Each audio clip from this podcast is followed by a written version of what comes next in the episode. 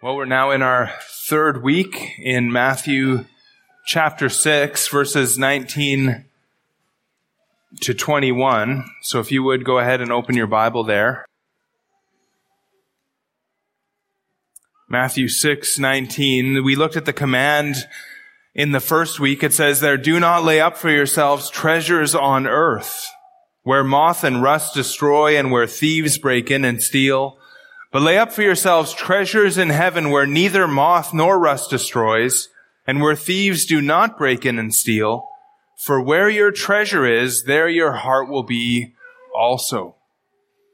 Now last week, as we kind of looked at this the second time, we looked at the doctrine of heaven. And today we want to look at this whole idea of rewards. Treasures in heaven is really dealing with this whole concept of rewards. Treasures in heaven are rewards. And we've already seen in Matthew a few references to rewards in heaven. And if you just kind of turn back in your Bible to Matthew 5 and verse 10, Jesus says, Blessed are those who are persecuted for righteousness sake, for theirs is the kingdom of heaven.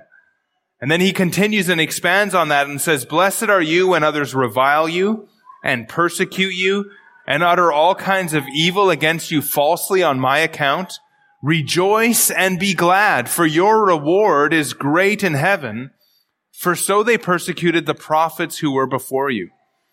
The prophets were persecuted and they were rewarded, and in the same way, Jesus' disciples will be rewarded.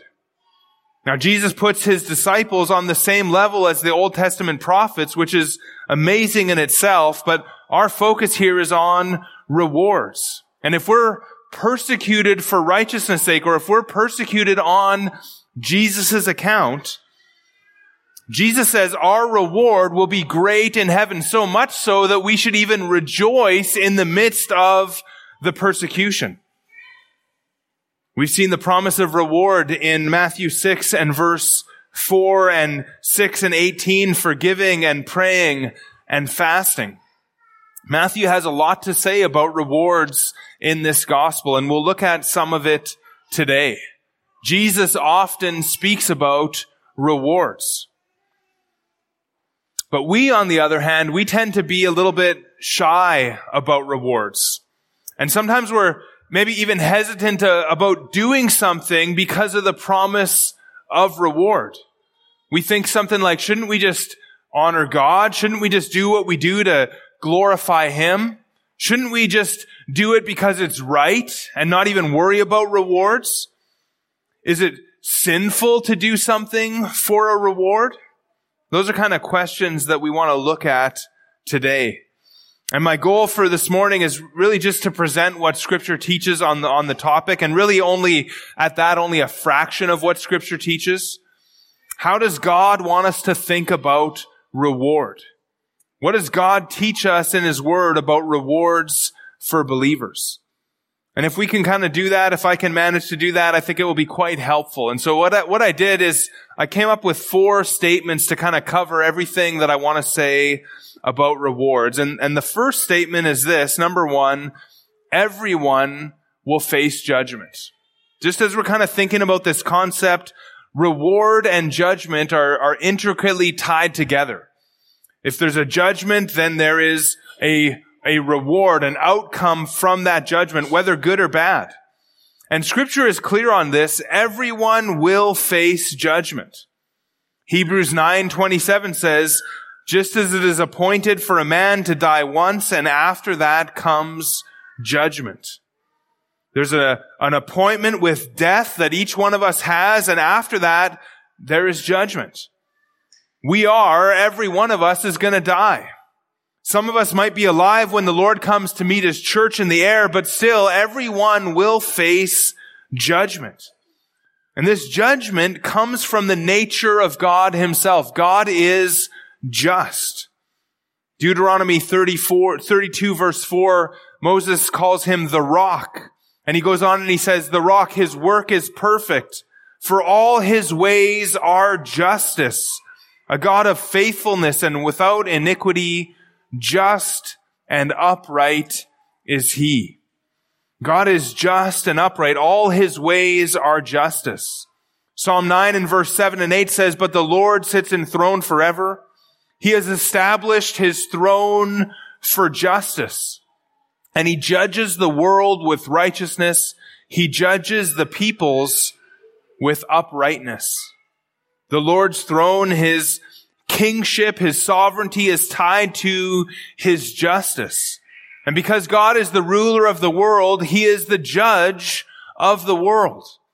And he judges the world with righteousness then because he is the king of the world. Abraham called God the just, the, the judge of all the earth. Genesis 18:25. And because he is righteous and because he is just, his judgment will always accord with what is right. He will treat the wicked one way and he will treat the righteous in another way. Herman Bavinck said this, and, and kind of as he goes through this quote, he gives long verses of scripture for each statement in this, but just listen to what, what Herman Bavinck said. He says, quote, God by no means hold the guilt, holds the guilty to be innocent. He does not spare the wicked. He does not, not regard persons or take bribes. His judgment is impartial. He is righteous and all his judgments are righteous. The punishment of the wicked is often ascribed to God's righteousness. End quote. In scripture, God commands human judges to condemn the guilty and to justify the righteous. In Jeremiah 11 verse 20, Jeremiah calls Yahweh him who judges righteously and him who tests the heart and the mind. And all of this means that there will be a judgment. There, there must be a judgment because God is just and he is the judge of this world. It's God's very nature to judge the world. And God could as easily deny himself as he could deny judgment. Just listen to these scriptures, Psalm 62, 11 and 12. Once God has spoken, twice I have heard this, that power belongs to God. And that you, O Lord, that to you, O Lord, belongs steadfast love, for you will render to a man according to his work. Proverbs 24, 11 says the same thing, uh, and verse 12, rescue those who are being taken away to death. Hold back those who are stumbling to slaughter. If you say, behold, we did not know this, does not he who weighs the heart perceive it? Does not he who keeps watch over your soul know it? And will he not repay man according to his work? There's this idea in scripture that runs really throughout the whole thing that God will repay and God will render to a man according to his work. Whatever we do, whether good or bad, it's going to come into judgment. Jeremiah 17 verse 10 says, I, the Lord, search the heart and test the mind to give every man according to his ways. God will render to each person according to his or her work. God will judge the world. And to kind of close up on this thought, I want you to turn to the book of Ecclesiastes, chapter 12. Ecclesiastes, chapter 12.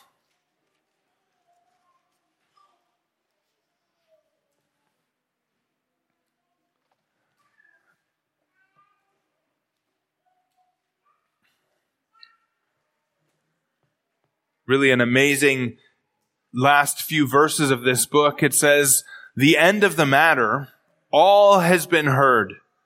Fear God and keep his commandments, for this is the whole duty of man. For God will bring every deed into judgment, every secret thing, whether good or evil. God will judge every deed.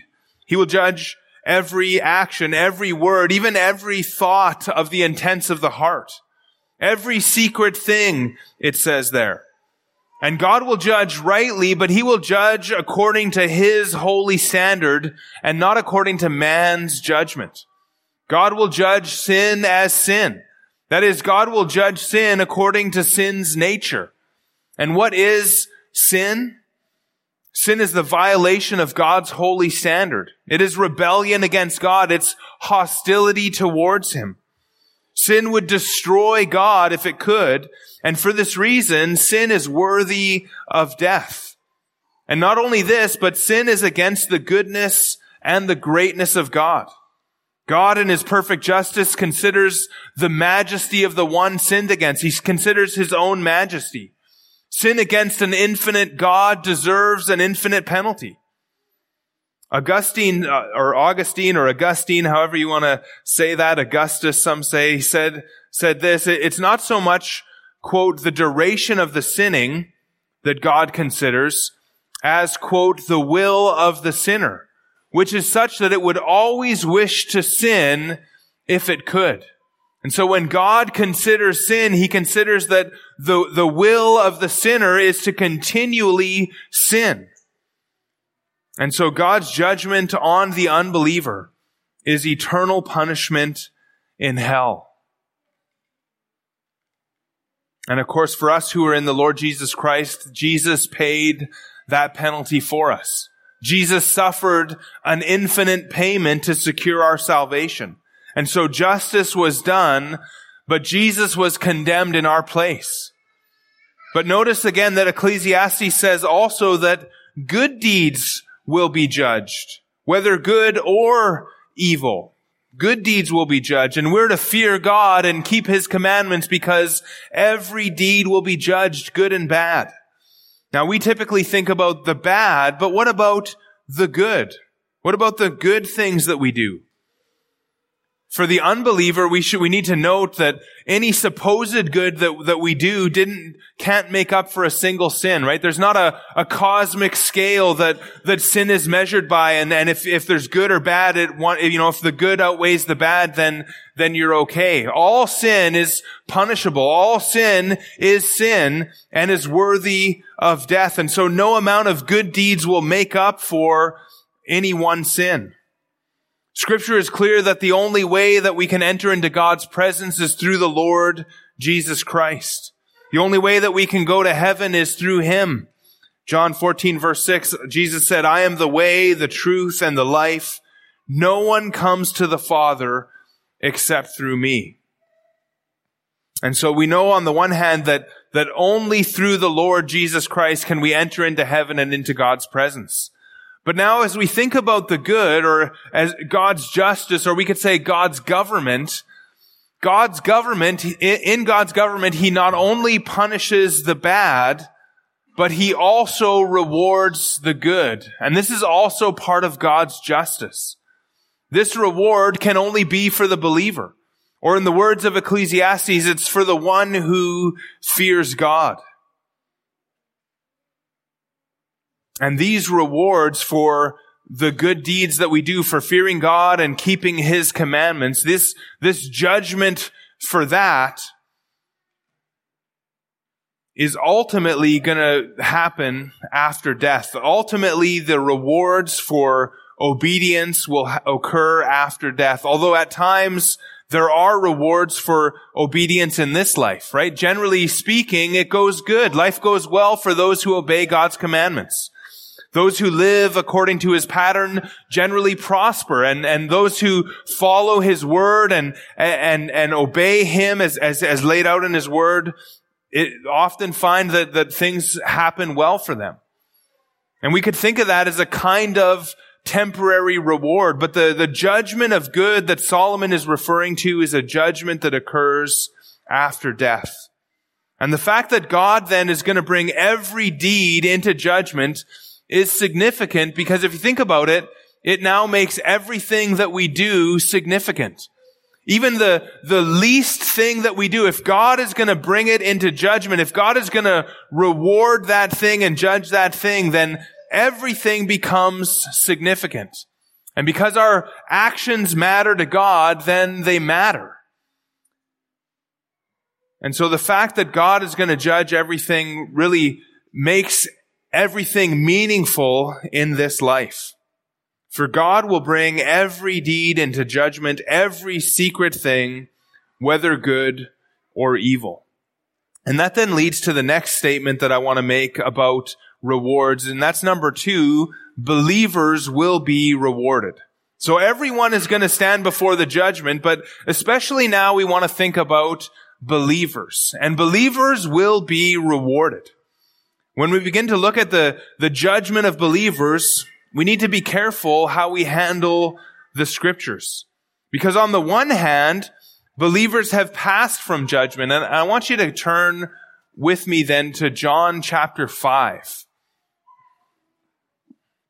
John chapter 5.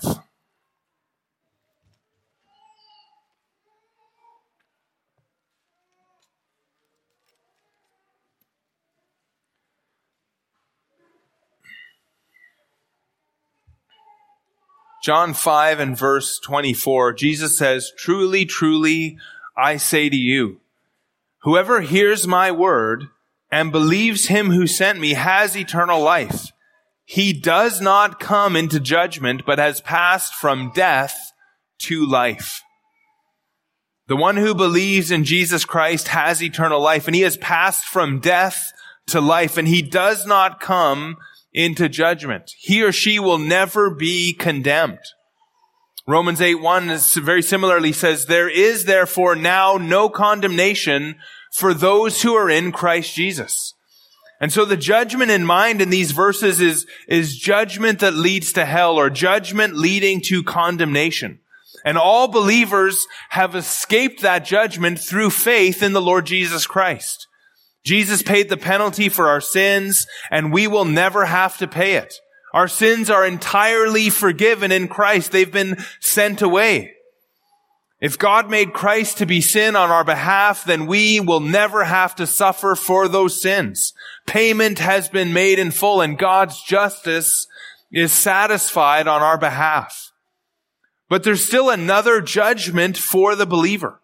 And it's a judgment, not one leading to condemnation, and not even so much a, a, judgment for our sins, which have been forgiven, but instead it's a judgment of how we lived in the body, how we lived this life. And it will be a judgment leading to rewards. And it will determine our treasure in heaven, to use the words from Matthew 16 and, or, or Matthew 6 and verse 20. And I want to show you this, this judgment from a number of New Testament passages. And so let's go, and I want you to see these with your own eyes. Let's go to Romans chapter 14 to start it off. Romans 14, starting at verse, starting at verse 10. Romans 14, 10. Paul says, Why do you pass judgment on your brother?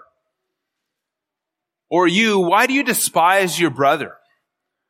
For we will all stand before the judgment seat of God. For it is written, As I live, says the Lord, every knee shall bow to me, and every tongue shall confess to God. So then, each of us will give an account of himself to God. Now, Paul is writing to believers here. And this is the same book in which he says in Romans 8 verse 1, there is therefore now no condemnation. But he says that we will all stand before the judgment seat of God and each of us will give an account. Each of us will give an account of himself to God. And so he's writing to Christians and he includes himself in this judgment. And the reason that we shouldn't judge one another is that God then is going to judge us. But notice especially that this is for each one or for every one of us is going to stand before this judgment seat of God. Now let's kind of go ahead then to 1 Corinthians chapter 4, and I want you to look at 1 Corinthians 4, starting in verse 4. 1 Corinthians 4, 4. Paul says there, I am not aware of anything against myself, but I am not thereby acquitted. It is the Lord who judges me. Therefore, do not pronounce judgment before the time, before the Lord comes, who will bring to light the things now hidden in darkness and will disclose the purposes of the heart. Then each one will receive his commendation from God. Now this verse maybe isn't as clear, but, but still from these verses we can see that Paul expects to be judged. And he says this judgment will happen when the Lord comes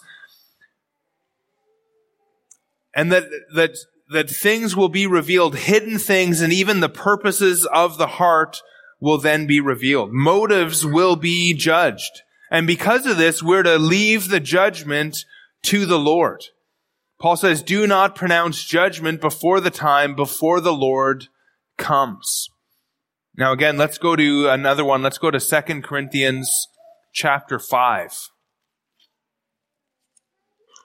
2 Corinthians 5, 9 and 10. Paul says there, whether we are at home or away, and by home or away, he means whether we're in the body or away from the body. Whether we are at home or away, we make it our aim to please him. And the reason for this in verse 10 is for we must all appear before the judgment seat of Christ, so that each one may receive what is due for what he has done in the body, whether good or evil. So every one of us, all of us must appear before the judgment seat of Christ, and each one is going to receive what is due for what has been done in the body, whether good or evil. Now, this is one of the most frightening verses for the believer, I think, because Paul mentions the judgment and it includes even evil done in the body by the believer. Evil done by a believer on earth will be judged. And this judgment seat is most likely referring to the same judgment as we saw in Romans 14 and 1 Corinthians 4. God has handed all judgment over to his son. And so, and because of that, it should be a great comfort to us to know that our savior will be our judge.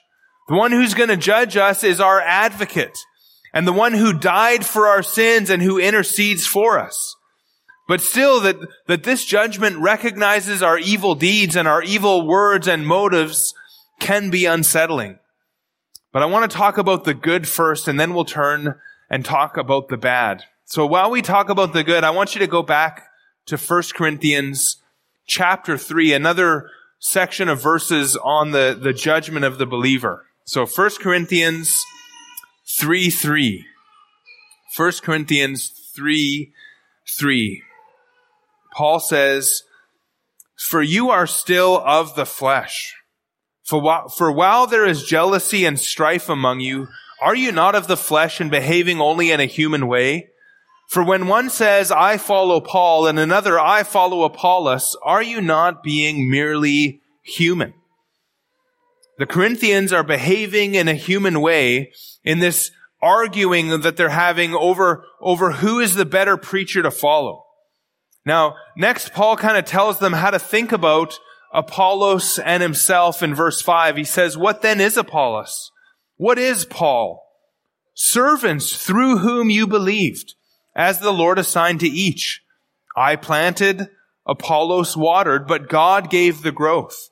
So neither he who plants nor he who waters is anything, but only God who gives the growth.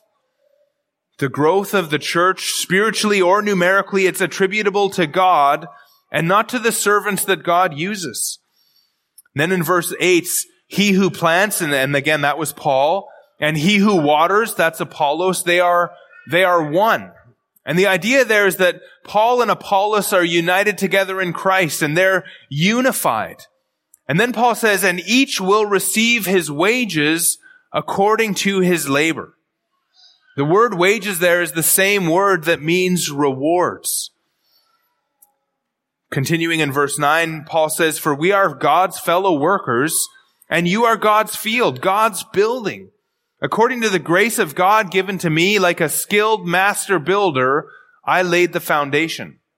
And someone else is building upon it. Let each one take care how he builds upon it, for no one can lay a foundation other than that which is laid, which is Jesus Christ. Now, if anyone builds on the foundation with gold, silver, precious stones, wood, hay, straw, each one's work will become manifest, for the day will disclose it, because it will be revealed by fire. And the fire will test what sort of work each one has. If the work that anyone has, the, if the work that anyone has built on the foundation survives, he will receive a reward. If anyone's work is burned up, he will suffer loss, though he himself will be saved, but only as through fire. So Paul laid the foundation and he imagines himself here as a, as a builder. He's a, a builder building the church or else he's a, a farmer growing the church. And if he does well, he will be rewarded for his labor. But if someone builds poorly with wood or hay or straw, then those works will be burned up. And there will be no reward for that. The judgment seat of Christ here is pictured as a, a, fire, and in that fire, the quality of each believer's work will be tested. There will be a test of what we did. And if our works pass the test, we will be rewarded. But if our works don't pass the test, we will suffer loss. Now, not the loss of salvation. It says there, though he himself will be saved. But the loss is a loss of reward, the loss of his works, the loss of labors in this life. But I'm supposed to be looking at the positive side here. Whatever, whatever good we do to build up the church, whatever good we do in one another's lives, that will be rewarded by God and by the Lord Jesus Christ. And because of this, Paul made it his aim to please the Lord in whatever he did. He made it his aim in this life to honor the Lord and do those things that are pleasing to him. Now we've seen in Matthew that there is a reward for suffering for righteousness sake and for being persecuted on Jesus' account and for giving and for praying and for fasting and really for whatever we do because of righteousness sake. There's a reward for that. Whatever we do or whatever we suffer for Jesus' sake or because of our allegiance to Him will be rewarded. And not just rewarded, but it will be richly rewarded. Turn to Matthew 19, actually. I want to take you to a, a passage over here.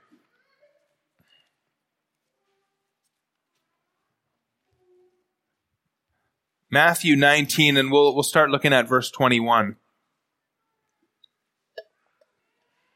This is the account of the rich ruler who came to the Lord and asked, what, what must I do to inherit eternal life? And, and Jesus, after kind of showing the idol of his heart that was, was the love of this world, in verse 21, Jesus said to him, if you would be perfect, go, sell what you possess and give to the poor, and you will have treasure in heaven, and come, follow me. But the ruler went away sad because he was unwilling to leave this world's goods behind. But Peter, he heard this treasures in heaven and, and he wanted to know about his reward. And so in verse 27, um, uh, Peter said in reply, see, we have left everything and followed you. What then will be, what, or the New American Standards, what, what will be for us? But the ESV says, what then will, will we have? What then will we have? And Jesus said to them, truly I say to you, in the new world, when the Son of Man will sit on his glorious throne, you who have followed me will also sit on 12 thrones, judging the 12 tribes of Israel. And then verse 29, and everyone, not just the 12, but and everyone who has left houses or brothers or sisters or father or mother or children or lands for my name's sake will receive a hundredfold and will inherit eternal life. And so whatever is given up for Jesus' sake or for the sake of his name will receive a hundred times reward. The parallel passage in Mark 9 or 1029 says that that this leaving of earthly things is for Jesus' sake or, or for the sake of the gospel. And the ultimate reward is inheriting eternal life and living with the Lord forever in heaven. But the Lord will recognize on that day every sacrifice made, every blessing forsaken, every hardship endured because of our commitment to Him. According to Matthew 10 and verse 41, even receiving a righteous person, in, in other words, welcoming a righteous person into your home will be rewarded. And Matthew 10:42 says, "And whoever gives one of these little ones even a cup of cold water because he is a disciple, truly I say to you, he will by no means lose his reward." And to not lose his reward is kind of a, a strong way to affirm that the, there will be a reward for such a thing. In the parable of the sheep and the goats, Matthew chapter 25, the king rewards those who cared for his people and he says, Truly I say to you, as you did it to one of the least of these, my brothers, you did it to me. Now Matthew 25 has a, a different judgment in view, but the principle applies more broadly that whatever we do for God's people and for the Lord Jesus Christ and for His church, it will be rewarded in an inheritance in heaven. Now I want you to turn to yet even another passage. Let's go to Ephesians chapter 6. And you can start to see it because we're not even covering all of the verses. There's a lot of verses in the New Testament that speak about this reward for Jesus' disciples. But this is one of my favorite ones. Ephesians chapter 6, verses really 5 to, yeah, verses 5 to 8.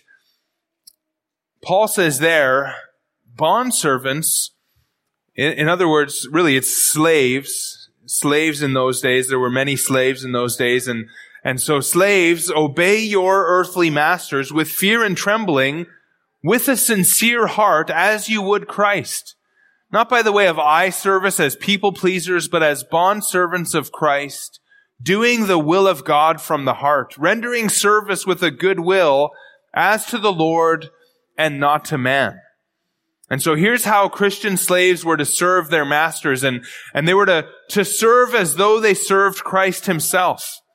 And this is how we are to serve our masters, our, our boss. In the same way, serving the Lord, not just merely men. But look at this amazing thing in verse 8.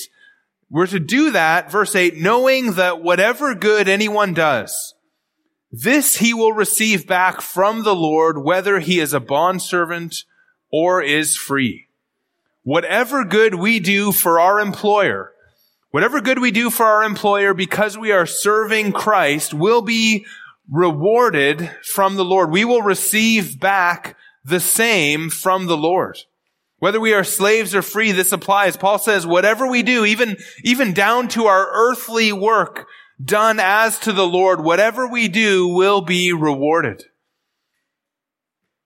that's really an amazing truth. Even the least thing that we do to serve the Lord will be rewarded. Now, what about the bad? What about the wood, hay, and straw? And again, we won't be punished for our sins. We won't be punished for our bad works or our unsound building, but our our, all of it will be, it's in scripture, it will be burned up. Our, our bad works, our unsound building, our, our useless labor will be burned up. And whatever treasure we don't lay up in heaven won't be laid up there. We can't lose our salvation if we're saved, but we can lose our reward. In fact, John, 2 John 8 says, watch yourselves so that you may not lose what we have worked for, but may win a full reward. And in the context, John is warning the church not to receive false teachers and, and not to support their work. Because whatever is not done according to God's will or whatever is not done according to God's word will be destroyed at the judgment seat of Christ. And I'm convinced that much busy work, Many entire ministries will be shown to have been completely useless on that day. And there will be true believers who poured out their lives into ministries of wood, hay, and straw. And those works will be lost, though they themselves will be saved. John Bunyan said about that day, he said, quote, the saints at this day shall have their hearts and souls so wrapped up in the pleasure of God, their Savior, that it shall be their delight to see all those things, though once never so near and dear unto them, yet now to perish, if not according to his word and will. And what John Bunyan's trying to say there to us is that we're going to rejoice when we see those useless works burned up. We, even though now they're, they're, they're never so near and dear to us, even though now we, we've poured our life into those things, yet on that day we will see that those things were empty and we will be glad that the Lord has burned them up at the judgment seat of Christ. And another thing that John Bunyan says in that context is that at that time we will be there with the Lord, the Lord Jesus Christ, our Savior. And so that'll be a sweet time. There'll be no hint of condemnation in that time. There'll be only the love of Christ. But still, those fruitless works will be gone forever. And we will rejoice to know on that day that the fruitless things that we done and the useless works that we did are now gone forever. Even those things that we devoted to our, ourselves to, we will, we will see them then as what they really are. Now scripture teaches that there'll be no sorrow in heaven, and so we won't grieve there, but we will know that justice has been done. We will know that the Lord has judged rightly, and we will agree with his assessment, whatever it is. All believers will inherit eternal life. All will enter the joy of heaven, but not all will receive the same rewards. God's rewards will be gracious, and they will accord with the riches of His grace. And so in that sense, I think everyone will receive some rewards, but Paul seems to think that there will be some that will suffer loss. And that then leads kind of to the next statement that we want to make here about rewards, and that is number three, rewards will be diverse. Rewards will be diverse. Not everyone will have the same. Now that thought might be a little unsettling as well at first. There's a few things that we can say about this. First, if there are rewards based on what we do and suffer for Jesus' sake, it seems to follow that there, there must be some diversity. We don't all do the same. We don't all suffer the same. We don't all have the same opportunities. Now Christ's judgment will be based on our opportunities and it will take into account our gifting and our ability. We will not be expected to build in the same manner that the apostle Paul built. We'll be judged according to our own opportunities and according to our own gifts. The parable of the talents and the, the parable of the minas in Matthew 20 and Luke 19 talk about this, that, that each one is given a certain amount to work with until the master returns. And the 10 mina guy wasn't expected to do the same as the 5 mina guy. Another thing to consider in all this is that there's a, a great deal of diversity even amongst us right now. I have pastor friends who are much smarter, much more talented, and have greater opportunity. And they also have greater responsibility in most cases. We all recognize that, that here we, we recognize and we appreciate those who God has especially gifted. Why not all the more appreciate the diversity in heaven? Some believers in heaven will be especially gifted with great opportunities to serve the Lord. And we'll be grateful for them and we'll be grateful for their gifts. And there'll be no jealousy in heaven, no envy, no coveting. Each one of us will be perfectly suited to the, their role there. And with great, res, with, those with great responsibility in heaven will be fitted with a, a great capacity to fulfill their assignment. And those with lesser capacities will be suited for their duties as well. We'll be perfectly thankful for those who are over us and, and, and, and we will humbly serve any who might be under us in heaven, if we could kind of even think about it that way. But there'll be no sin in our hearts. We'll be completely content in our relationship with God and we'll enjoy forever every other blessing in that place. We'll enjoy the people and the angels and all the benefits of the new earth. But what exactly will we receive? What are our rewards in heaven? And I, I, kind of grouped them into five kind of general categories five categories of reward. And one of the greatest rewards that is promised is the reward of God's commendation. The reward of God's commendation. God will acknowledge his people and the work that we did for him, and he will do it before all of creation, or at least before the good angels and the saints. Matthew 10:32 says, "So everyone who acknowledges me before men, I also will acknowledge before my Father who is in heaven. Or 1 Corinthians 5 or 4 and verse 5, we already read this. It says, then each one will receive his commendation from God. In John 12, 26, Jesus says, if anyone serves me, the Father will honor him. John Bunyan said, quote, now will Christ proclaim before thee and all others what thou hast done and what thou hast suffered and what thou hast owned and what thou hast withstood for his name.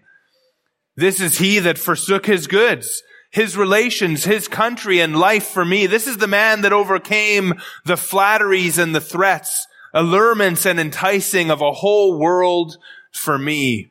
End quote. What will it mean on that day to hear the Lord say to us, well done, good and faithful servant? And to see how great this commendation will be, I want you to just turn with me now to Luke chapter 12. Go to Luke 12 verse 35.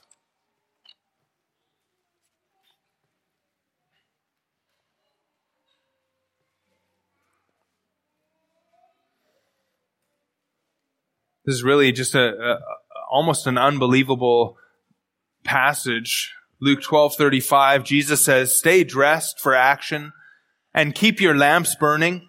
In other words, keep on working for him while he's gone. Be like men who are waiting for their master to come home from the wedding feast, so that they may open the door to him at once when he comes and knocks. Blessed are those servants whom the master finds awake when he comes. Truly I say to you, he will dress himself for service and have them recline at table, and he will come and serve them. If he comes in the second watch or in the third and finds them awake, blessed are those servants. The Lord will not only thank us and say, well done, good and faithful servant, but he will serve us a lavish dinner at his eternal table. Another category of rewards are crowns.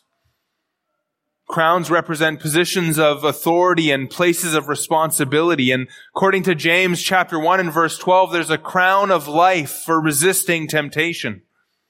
Revelation chapter 2 and verse 10 speaks of a crown of life for those who are faithful under persecution, even unto death.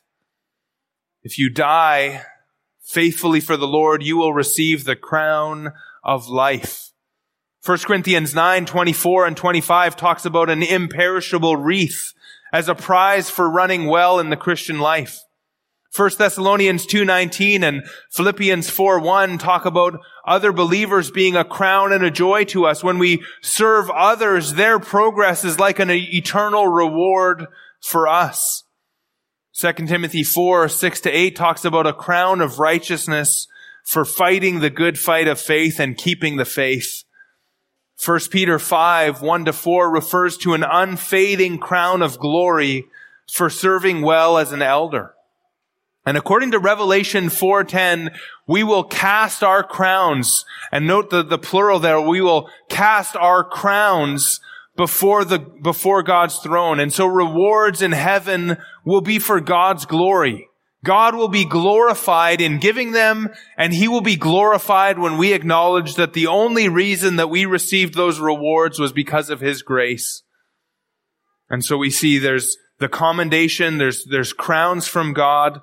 There's a third area of reward, and I, I called this one glory. This glory includes enjoyment of God and all that we will be as God's children. Remember we saw in, in 1 Corinthians 4:17 that there was a, an eternal weight of glory that would be revealed to us. Daniel chapter 12 and verse 1 says this about this. He says, but at this, at that time your people shall be delivered, everyone whose name shall be found written in the book. And many of those who sleep in the dust of the earth shall awake, some to everlasting life and some to shame and everlasting contempt. And those who are wise shall shine like the brightness of the sky above, and those who turn many to righteousness like the stars forever and ever. There's this, this brightness of glory that is promised to those who faithfully serve the Lord. I'll let Herman Bavinck explain this one. He says, quote, God crowns his own work, not only in conferring eternal life on everyone who believes, but also in distributing different degrees of glory to those who, motivated by that faith, have produced good works. His purpose in doing this, however, is that on earth as in heaven, there would be profuse diversity in the believing community. And that in such diversity, the glory of his attributes would be manifested.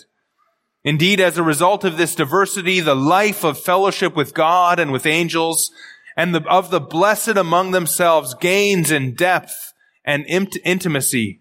In that fellowship, everyone has a place and task of one's own, based on personality and character, just as this is the case in the believing community on earth. End quote. And so there's a, a differing degrees of glory for those who motivated by the faith that God gave them have produced good works. John Bunyan said it this way, quote, and why shall he that doth most for God in this world enjoy most of him in that which is to come? But because by doing and acting the heart and every faculty of the soul is enlarged and more capacitated, whereby more room is made for glory.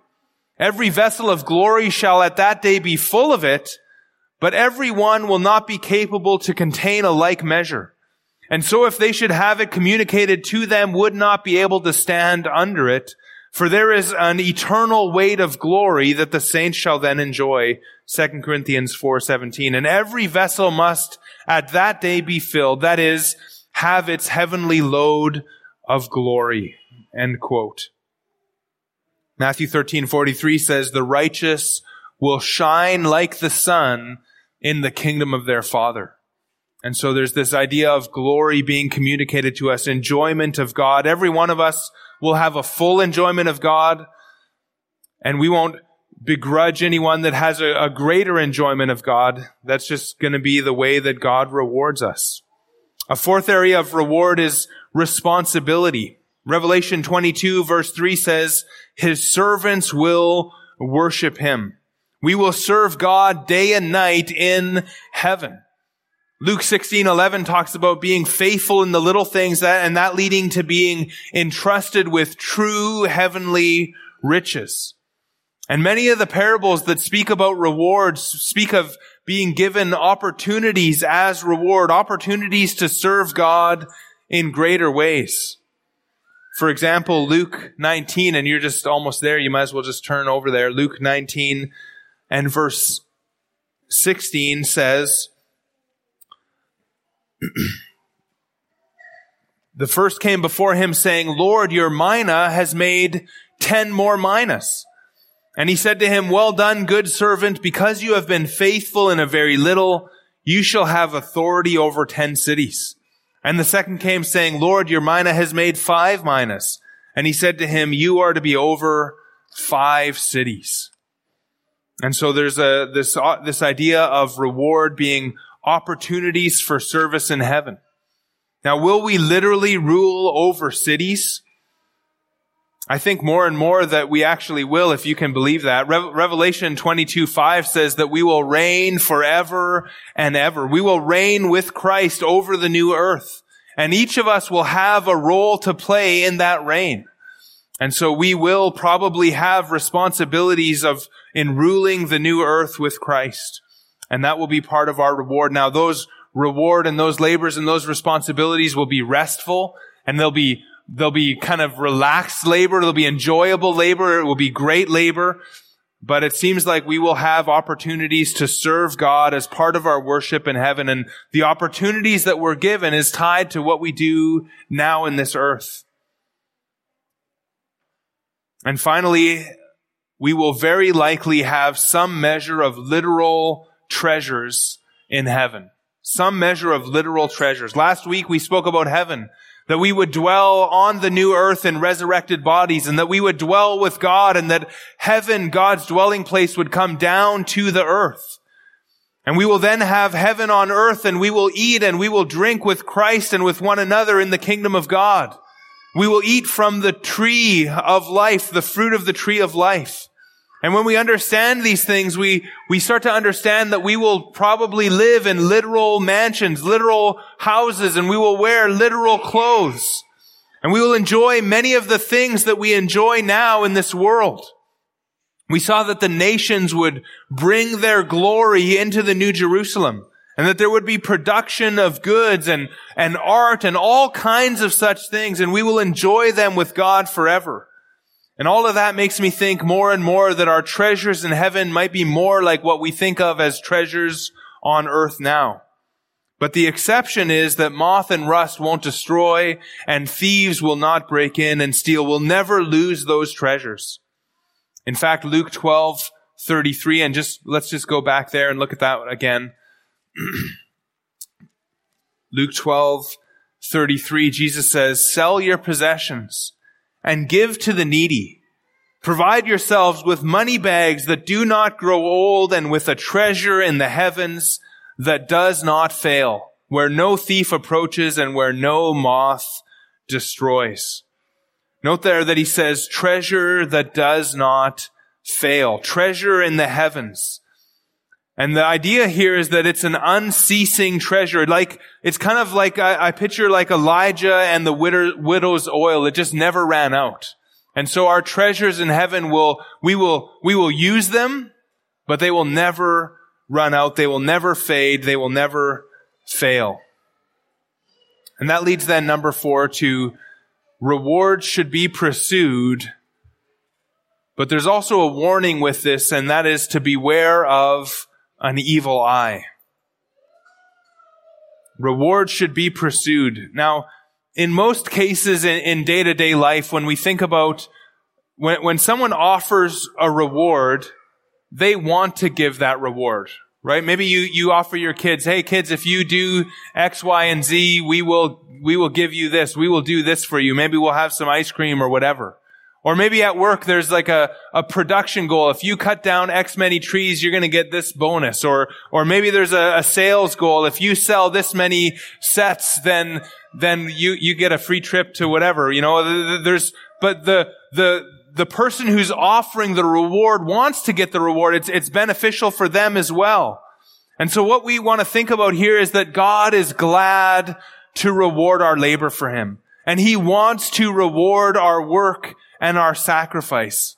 And He tells us about rewards to motivate us to, to faithful service and, and to encourage us as we face the difficulties of this life. He wants us to set our minds on heaven and, and the place that He prepared for us. He wants us to set our hope there and to look forward to His promises. God offers rewards just simply because He's gracious. He didn't need to offer rewards. Uh, you know, we, we ought to do what He commands us regardless of what He promises, but He, He does promise rewards. And what this means is that doing something with the, re- the reward in mind is not a sin. There, there's nothing wrong with thinking about the rewards that God offers. Our rewards in heaven, they will glorify God. We will cast our crowns before Him. And so the greater our rewards, the greater the glory we will give to God. And sometimes in, in, in, our, in our sinful flesh and in our bodies and in this world, we need multiple motivations to seek first the kingdom and His righteousness. And God gives us multiple encouragements to live for Him in this world. But one thing that we need to be careful of as we do this is what, what I called the evil eye. Now, we've already looked at a little bit at Matthew 19, but I want you to go back to Matthew 19 and 20. Matthew 19 and 20, right after Peter asked about treasures in heaven. Peter says in verse 27, See, we have left everything and followed you. What then will be, or what then will we have? What then will we have? And Jesus again says, in the new world, when the Son of Man will sit on his glorious throne, you who have followed me will sit on twelve thrones, judging the twelve tribes of Israel, and everyone who has left houses or brothers or sisters or father or mother or children or lands for my name's sake will receive a hundredfold and will inherit eternal life. But then Jesus says, but many who are first will be last and the last first. And he follows it up with the parable in, in chapter 20, where everyone gets the same, the same promised amount, even though some worked harder and longer. And I'd love to teach this parable, but we don't have time to fully cover it. But the parable is a warning against competition amongst each other. God's rewards will be grace based and we will all get eternal life. God will always give what he promised, but sometimes he will give even more than that. And some of the workers in verse 11, they grumbled. In verse 11, Matthew 20 verse 11, they grumbled and look at what the master said to those who grumbled. He replied to them, friend, I am doing you no wrong. Did you not agree with me for a denarius? Did you not uh, agree to, to work the whole day for a denarius? Take what belongs to you and go. I choose to give this last worker as I gave to you. Am I not allowed to do what I choose with what belongs to me? Or do you begrudge my generosity? And where it says there, do you begrudge my generosity? That's literally, is your eye evil because I am good? Is your eye evil because I am good? And it's a bit of a warning to any of us who think that we're doing more than others. It's a warning to beware of, of being like James and John who wanted to be the first among the disciples, but without paying the price or not even knowing what it cost. Jesus says in verse 16, the, the last will be first and the first last. And the idea here is that we believers, we are, we're going to be last in this world. But we will be first in heaven. And if we want to be first, even amongst the disciples, if we want to be first, the way to do that is to be last and to be the servant of all. And so the idea is don't get haughty. Don't think that you're better than somebody else. Don't, don't even, we don't even know what we will receive, but we just know that whatever we do receive from the Lord, it will be great and wonderful and a blessing. And if you do want to be the, the greatest of all, then you need to go even lower still and be the slave of all and serve your brothers and, uh, uh, and sisters in Christ.